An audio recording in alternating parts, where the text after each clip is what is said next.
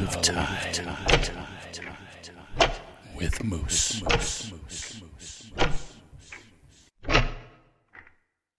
Old 30.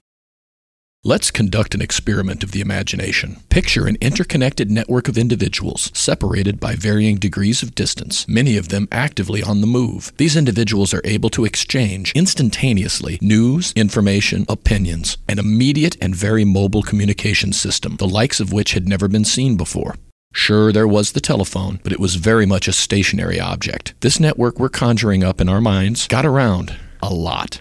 Now, this probably wasn't too hard to imagine for most of you. Most of you have a link to just such a network in your pocket, or more likely, if you're listening to this show, in your hand right at this very moment. But that's not what I'm talking about here. In fact, that little magic phone you're thinking of is, in a lot of ways, only here because of the network I'm thinking of.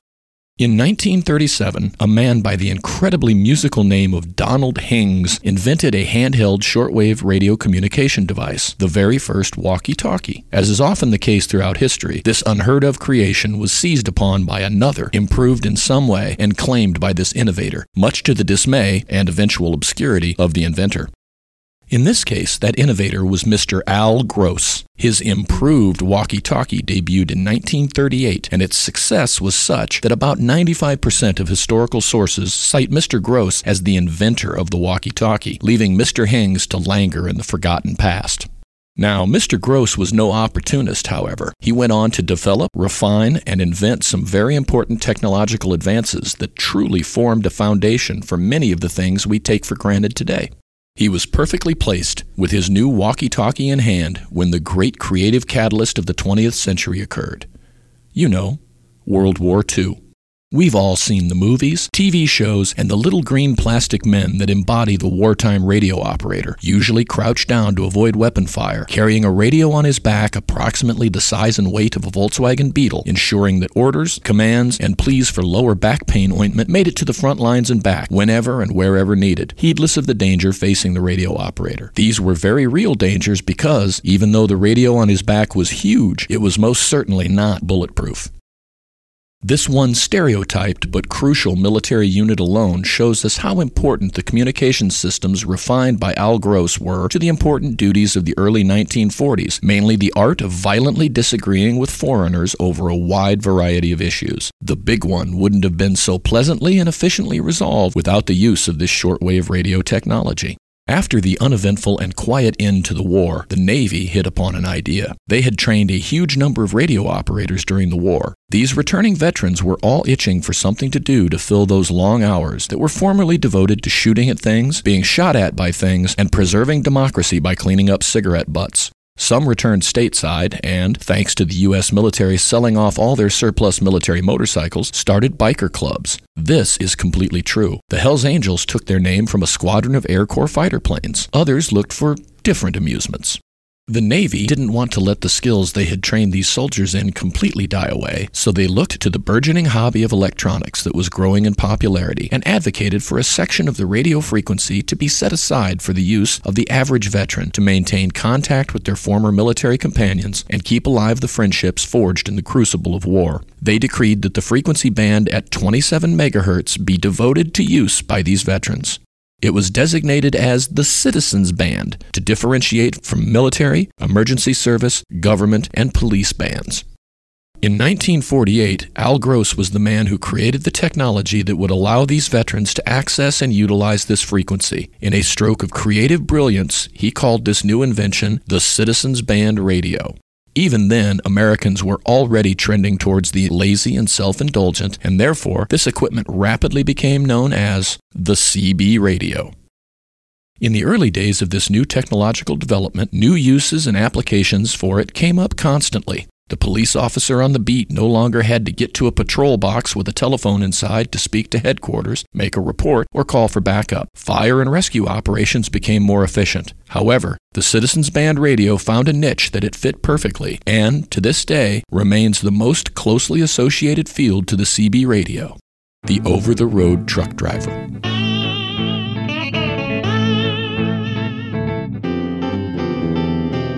The CB was, really a perfect fit for the long haul truckers of the world. They quickly developed their own lingo, verbal shortcuts to describe things and situations. The loneliness of the road, formerly only broken up by whatever brief snatches of local radio that could be picked up on the way through an area, suddenly became populated by scores of lonely, hard driving, and even harder living truckers, burning up the miles, hauling all the goods that couldn't move by ship or rail, getting important supplies like toilet paper and beef jerky to all the backwater, one horse towns that are the backbone of this great nation. These truckers could key on to the mic and let other truckers know about road accidents, bad weather, and, perhaps most importantly, where the next speed trap was set. The trucking companies could communicate directly with the drivers. Many lives were saved on empty roads in the middle of nowhere because a trucker stopped to investigate a stalled car or horrific accident, sending a call for help through the airwaves, connecting all these truckers in a massive electromagnetic brotherhood.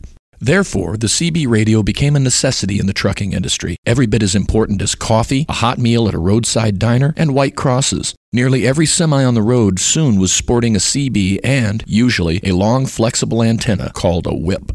In the 1970s, however, a couple things happened that made the CB even more vital to the truck drivers and spread the awareness of them throughout the entire country.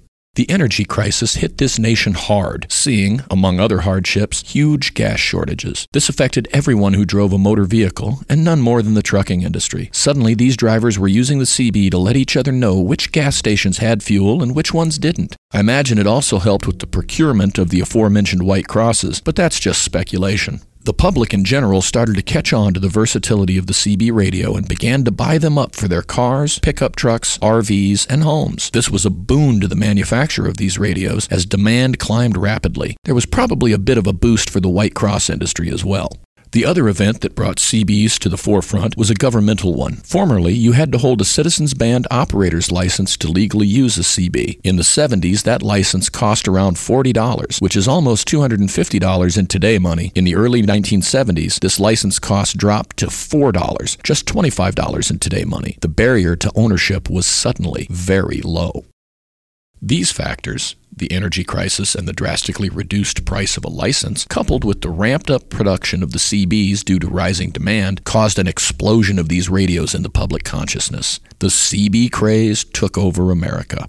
On the country radio stations and on the dim barroom jukeboxes around the nation, trucker music had already come into being. Artists like Red Sovine would sing tender, sappy ballads about crippled orphans talking into the CB late at night, befriending lonely truckers on the way to Topeka, or songs about missing Mama and hearing her voice in the whine of the tires on the wet macadam. But there was an artist standing in the wings who would explode onto the scene in synchronicity with the rise of the CB radio.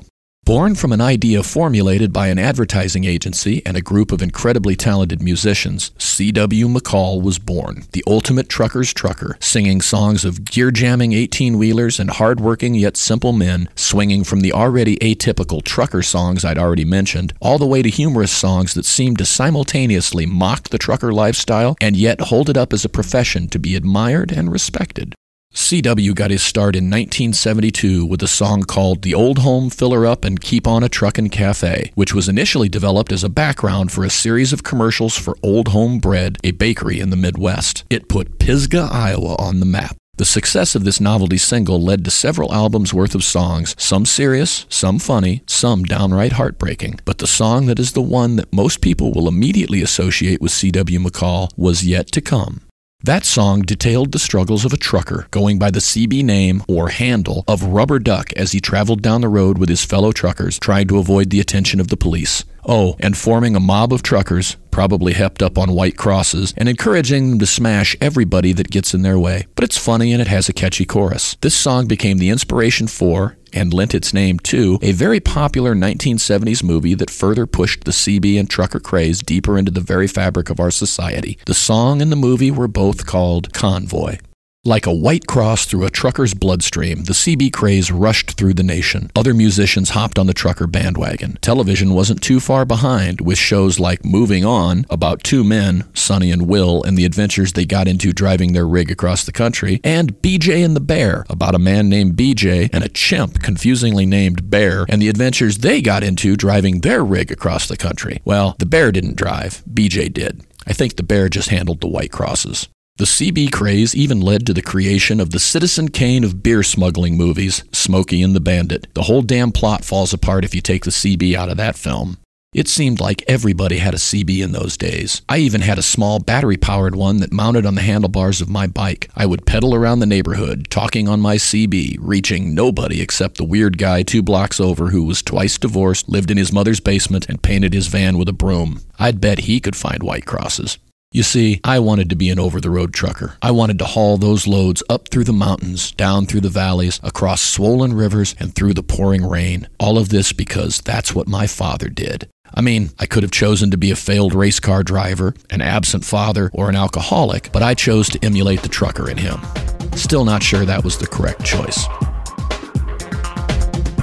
Yes, Daddy drove the big rigs, which would eventually be the death of him. He quite frequently drove the West Coast Run, which took him from our very Midwestern state of Nebraska out to Washington State, then down through California, east through Las Vegas, and eventually back to home. I still remember the excitement on those special days when he would get back into town, pick me up from the daycare, and take me with him, usually to one of three different bars where we would eat pork tenderloin sandwiches, and then I would play pinball and feed the jukebox while he nursed a few beers and shot the breeze with the owner of the bar or whatever barmaid was on duty that day. Sometimes he'd buy some pickle cards and let me open some. He even let me keep the money I won, which I'd use to run around the corner to the drugstore and buy a Mad Magazine Super Special, a very rare treat. If you don't know what pickle cards are, Google it up. I don't have time to explain right now. If you don't know what a Mad Magazine Super Special is, well, you're beyond help. You'll have to wait for the episode when I talk about Mad. For a while, however, my dad was doing one and two day runs, staying in the area, not getting very far afield. This was a magical time for me as it led to two of the greatest adventures of my young life trips with dad in the big rig. I can't describe how over the moon I was to get to ride along with my father in that hulking white and chrome behemoth. The first trip would be myself and my brother Ed traveling with our dad to the bustling metropolis of Grand Island, Nebraska. I had never been to such exotic foreign places before, and I could barely contain myself. It would just be a day trip out and back. We would be back before my bedtime. My father herded my brother and I into the car and headed for the terminal. He seemed to be excited too, which was odd, as my father rarely showed any emotion beyond drunk or disgruntled. He told us all about the new truck he'd been assigned, the first new truck model he'd ever had to drive. This was only his third trip in it, and he was sharing it with my brother and I. I knew he'd said that his truck was a Kenworth, so I was very confused when we entered the terminal and one of the other drivers called out to my father, Hey, whale belly, how's the Peterbilt? To which my father replied, No complaints yet. Made no sense to me then. I'm very disappointed that it makes sense now. My father did some very arcane things at the dispatch window, signing this, initialing that, tucking away the packet that I thought contained his top secret mission briefing, but in all likelihood was just a bill of lading or cargo manifest. Or maybe white crosses. We got in the truck, and that engine roared to life, raw power throbbing through my feet and stabbing into my very soul. I had never felt anything like it before, and, to be truthful, I've never felt anything since that has affected me as much. My memory is a blur, but I know we backed across the lot, hooked up to the designated trailer, loaded down with dog food, and pulled out of the lot. After a little negotiating across smaller surface streets, we hit the highway, and my father began to open up the throttle. If I thought there was power before, I realized then that the dragon hadn't even woken up yet. It was still just snoring. I knew we could have reached the moon if we'd just tried. My brother wasn't as impressed. Now, I could go into great detail about the miles rolling away under the wheels, the call of the open road, the beautiful scenery whipping past the windows, but anyone who has driven through Nebraska would know immediately that this would be a lie. Nebraska is dull. In fact, a state legislator from the western part of the state actually suggested, back in the 60s, that the state motto should be changed to Nebraska, a long way across. He was not wrong. My father was not unaware of the fact that traveling across this blighted landscape would only hold the attention of two young boys so long. Therefore, he had made sure to stock us up with chips, candy, and sodas for the drive. We listened to the CB, occasionally got to pull the rope for the air horns, climbed in and out of the sleeper, which is a small compartment about two and a half feet high, three feet deep, and the width of the cab that was located right behind the seats. I remember that it had a heavy leather flap that could be rolled down and snapped shut to close off this compartment for sleeping. I can still close my eyes and smell that leather to this day. Soon enough, however, nature reared its ugly head, and biology insisted that it had had enough of the soda I had consumed. I had to go to the bathroom, and I had to go now. Truck drivers then, as now, were slaves to the logbook or swindle sheets in trucker parlance. These were very strict guidelines on how long you could drive before needing to stop for a set amount of hours, and there were heavy fines up to and including suspension of your chauffeur's license, the precursor to the commercial driver's license that you must have nowadays, for violations of these hours. Bathroom breaks counted against your windshield time and were therefore strongly discouraged. My father apparently had a bladder the size of Lake Michigan, so he didn't have the usual jar that most drivers carried with them, a jar which rendered most bathroom stops unnecessary. Because of this, I was met with incredulous looks when I said I really needed to go. That being said, however, my father rose to the occasion, a true MacGyver of the two lane blacktop. He produced a broom, an honest to God broom, from somewhere in the cab. To this day, I can't figure out why he had it or where he was keeping it. He told my brother to open the passenger door while speeding down the highway in an 18 wheel semi truck carrying 35 tons of dog kibble. As far as my brother was concerned, this was the first interesting thing that had happened the whole trip.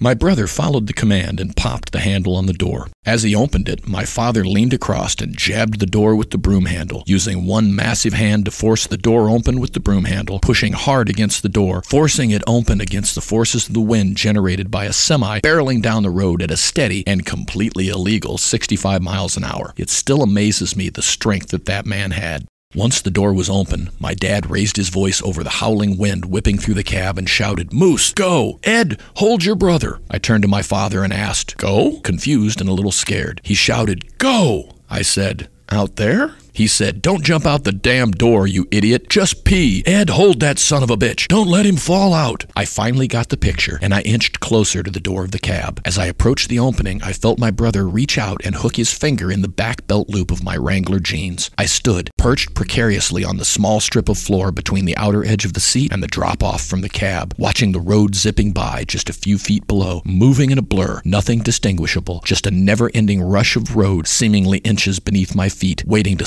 suck me down into the buffeting flow of physics. I gulped and realized that the needs of my bladder were winning out over my fears, and I undid the button of my jeans, slowly lowering my zipper. As the jeans loosened, I was sucked forward by the pressure, but at the last moment, still held back, protected from death by the ironclad powers of a couple inches of thread and one of my brother's fingers. After a moment's hesitation, I was able to begin the deed, washing a small section of the truck's trailer, staring at the flying road beneath my feet. I have never in my life felt so scared. I have never in my life felt so free. This road was mine.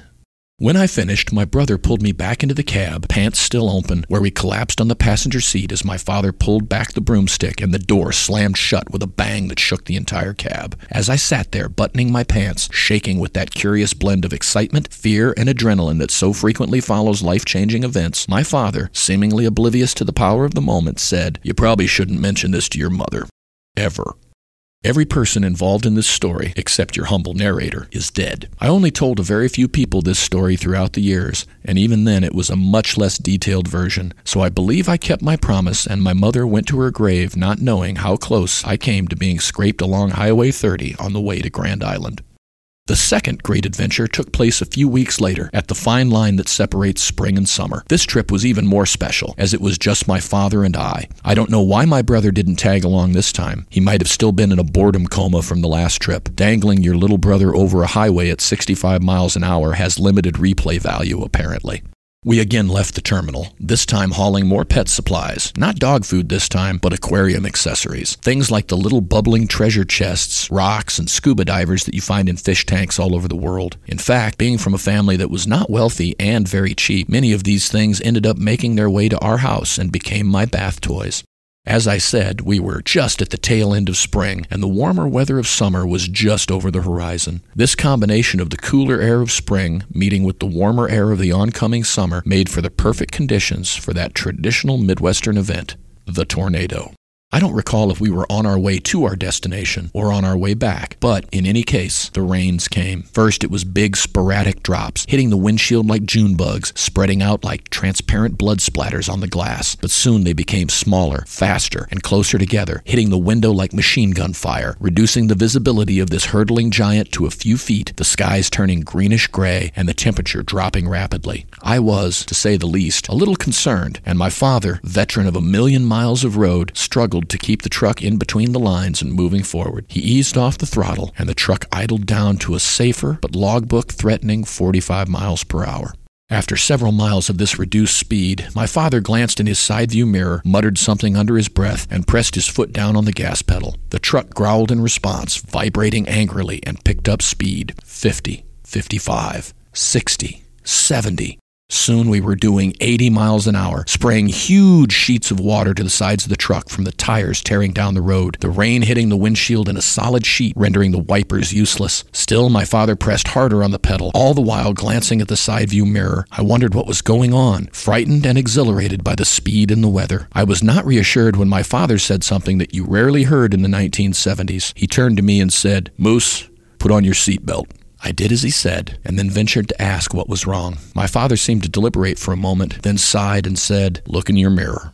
I turned to my window, staring past the sheet of rain hitting it, and looked at the side view mirror, which seemed eight feet tall and two feet wide. After a moment, I was able to focus past the water, and I saw it the biggest tornado I'd ever seen, moving along parallel to the highway, moving towards us. I couldn't tell how far behind us it was, but it was coming on fast. A huge, dark, inverted cone, spinning, curving its tail back and forth like a mountain lion's tail twitching just before lunging for the attack.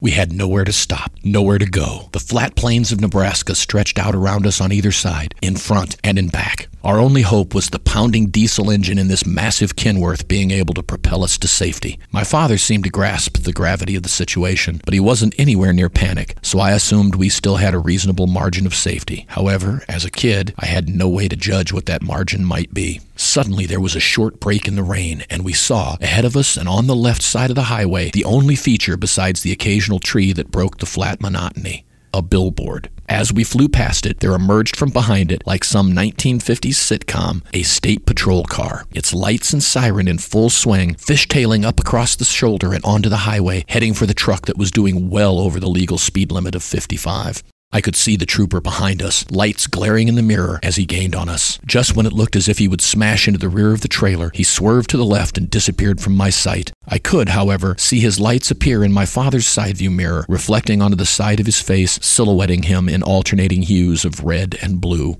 The trooper pulled up even with the cab of the truck. I could see him turn his head with his lips pulled into a snarl as he looked at my father. With his right hand, he pointed at my dad, then angrily pointed down, then pointed ahead of the truck and towards the shoulder to the right of the truck. Even young, stupid me knew that translated to, You, slow down and pull over. My father, however, looked right back at the trooper, shook his head no, and pointed back over his left shoulder with his thumb. The trooper, taken aback by my father's refusal to comply, glanced quickly behind his car, then turned back to glare at my father again.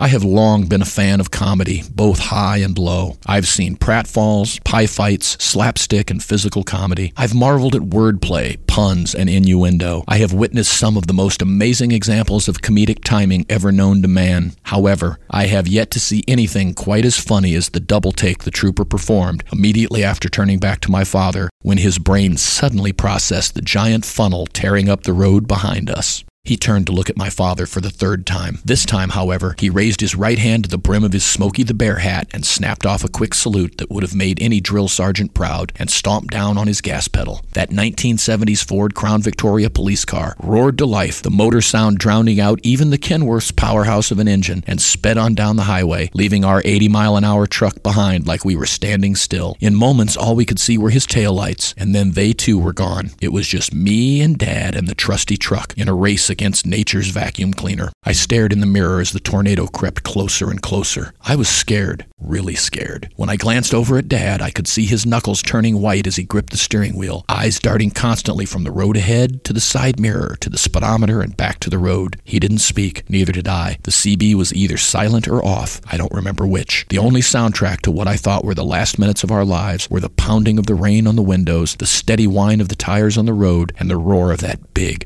bad diesel motor. There are worse sounds to hear while careening to your death. Just when it seemed that the tornado was upon us, preparing to bite into the rear of the trailer, my father did the last thing I ever would have expected. He slowed down drastically. As he pumped those brakes, bleeding off our life saving speed, he also cranked the steering wheel hard to the right. He had made it to an exit. The truck swung to the right, teetering for a moment on the very edge of tipping over, then found its footing, tires squealing on the blacktop as they got a bite of the road and threw the truck in this new direction. My father didn't hesitate a moment and floored the pedal once again, frantically shifting up through the gears in a desperate attempt to milk every ounce of speed he could out of that truck, all to get away from that tornado. We blasted up that exit ramp, gaining speed the entire time, blowing straight through the stop sign at the top where the exit met a cross highway and continued on down that highway. Almost as soon as we reached the highway, I could see the tornado through my father's window heading on up the highway we had just left. Had we not hit that exit, the tornado would have won. After traveling a few miles down this highway, we pulled over into a little truck stop and went inside. I had a patty melt. My dad had a couple of beers and what appeared to be half a pack of cigarettes. He told the story to the waitress, who told it to the cook, who told it to the manager, who gave us our meal for free. Since we were stopped, he filled the gas tank and we headed back towards home. Still, we rode in silence, each of us contemplating the events of the day in our own way. After a while, I said, Dad, I probably shouldn't tell Mom about this either, right? He chuckled and said, You bet your ass, kid. Then he turned on the CB.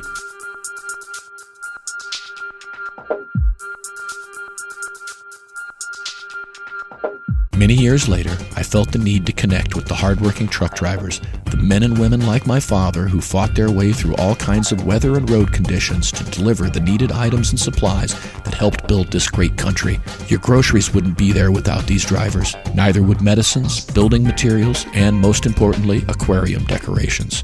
The adventures I had with my father in that 18 wheeler made lifelong memories and helped make me the man I am today, and I knew I had to honor that legacy, the myth and legend of the long distance truck driver. I bought 500 white crosses from a coworker for 20 bucks.